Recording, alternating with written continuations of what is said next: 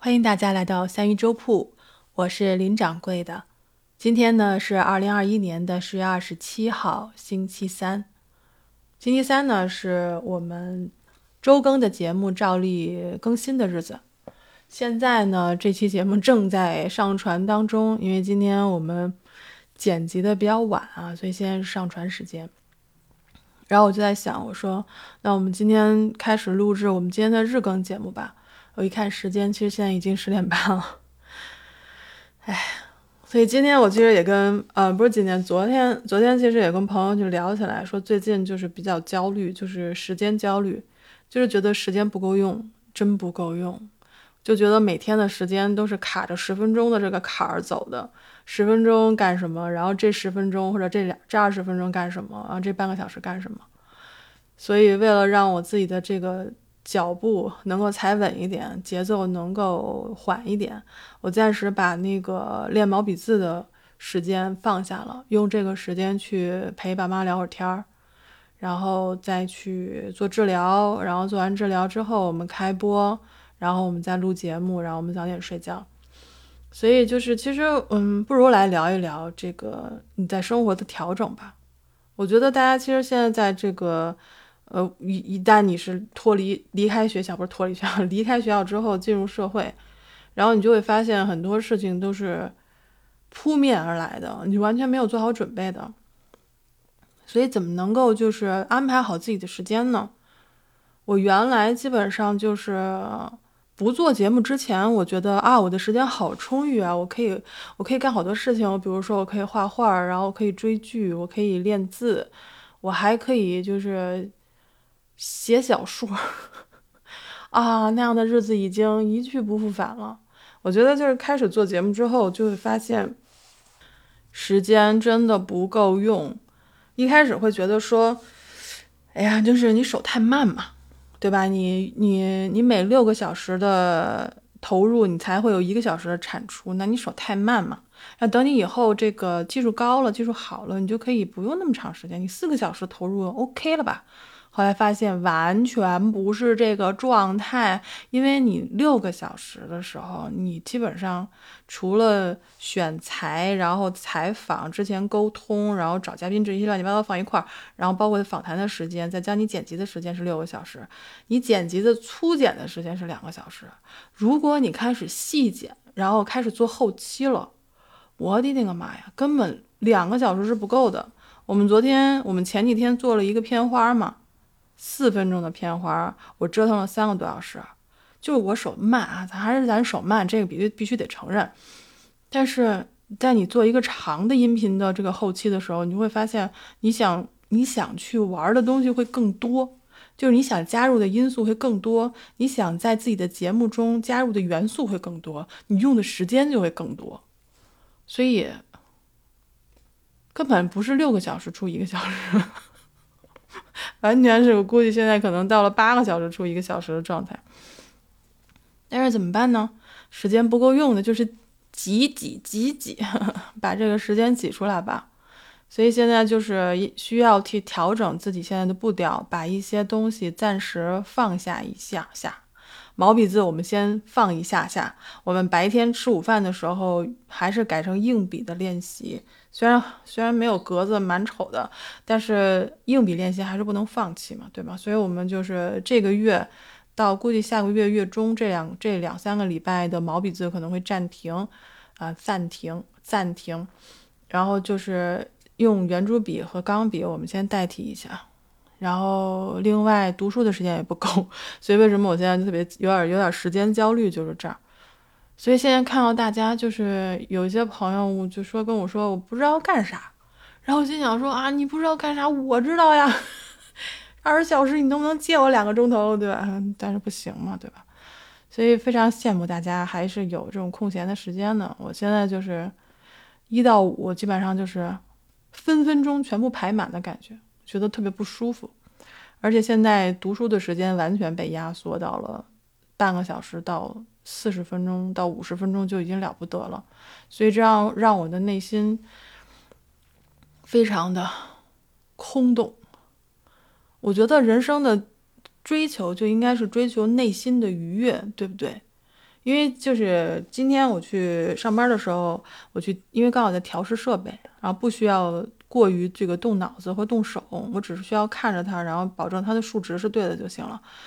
所以我们就去，我就去，不是那个圆桌派第五季开始了嘛，对吧？跟大家汇报一下，第五季开始了。然后我就看了一期，啊，不是看了一期，听了一期节目。我发现就是，嗯，窦文涛老师哈，我我非常喜欢他的主持风格和技巧。他其实总结了一句话，因为那个期刚好聊的就是品质。什么是品质？就是你追求的这个，比如说红酒，或者吃饭，或者是饮食，或者穿衣，或者是文学上面，你的工作上面的一些高品质的东西。什么叫做品质？他们就是每条每块，因为请的是陈小青嘛，是不是？就说了好多吃的，哎呀，一边咽口水一边听。后来他总结了一句话，我觉得非常好。他说：“追求就是品质。”当你认定了一个东西之后，你去追求它，你是在寻觅它，你是在研究它，你把自己所有的热情和时间放进去，你去钻研它，你觉得快乐，这就是品质，无不需要分什么高低上下，但是只要是你觉得愉悦，你觉得可以投入，你不断的去去追求更新、更好、更深，然后更广博的东西，我觉得这个。他总结的非常非常好，这个就是品质。那我们其实平时生活的品质应该怎么样呢？我觉得就是我追求的就是内心的愉悦。大家都想开心，对吗？就是都想说，我这一天我不要愁眉苦脸，我不需要就是听到别人对我的评价，我不需要有这么多的工作。但是很抱歉，I am so sorry，是不可能的。但是我们怎么能够在一些我们能够感兴趣的东西上去去打磨这个，甭管说是爱好也好，兴趣也好，我们投入自己的热情和时间的时候，我觉得这个时间整体的这个生命是有品质的，是有质感的。嗯，虽然我不能说做播客这件事情让我的生命产生了这个好的质感或者有品质，但至少在我们做播客的这。十个月当中，我是觉得我的整个的时间的质量是非常高的，所以就是如果你在做播客，不小心听到了我的音频，或者你你不知道什么是播客，不小心来到了我的专辑里，听到了我聊这一段，我希望其实大家都可以想一想，你生命中想追求的到底是什么？你需要你的生活有质感吗？我们到底想要怎样的生活？我们需要做什么才能够达到这样的生活？有句话是这样说的：“Learn to choose quality of life over standard of living。”它的意思就是说，我们需要去学会选择品质的时候，有品质的生活，而不是说只是标准化的活着。我们不光光要，不单单要活着，我们还需要生活。我觉得它是这样的一个意思。我们其实生命中已经拥有很多了。我们大部分的人都是相对健全的人，我们没有一些像听觉障碍、视觉障碍。那么，我们作为一个相对健全的人，我们要怎么样去面对自己的人生呢？我们今天在直播间里也跟月月聊起了他的经历，因为他已经曾经就是。呃，视力上眼睛上面出现一些问题，就是有一只眼睛基本上看不到，然后后来做手术已经好了，但是他也遇到了很多朋友当时的病友，年纪轻轻的就会就会出现视觉上的问题。然后另外呢，我们也是在周更节目，周更节目是关于无障碍电影的，也采访了我们的梦之舟的船长，了解到了其实我们的社会当中。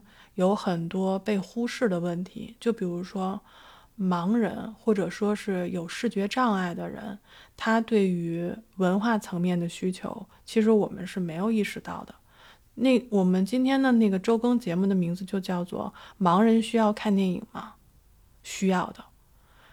所以就是我们总以为自己其实已经知道很多信息了。我们看到了公众号、手机推送各种各样的信息，每天都会扑面而来的时候，其实很多值得我们注意的信息，我们反而忽略了。有句话不是这样说的吗？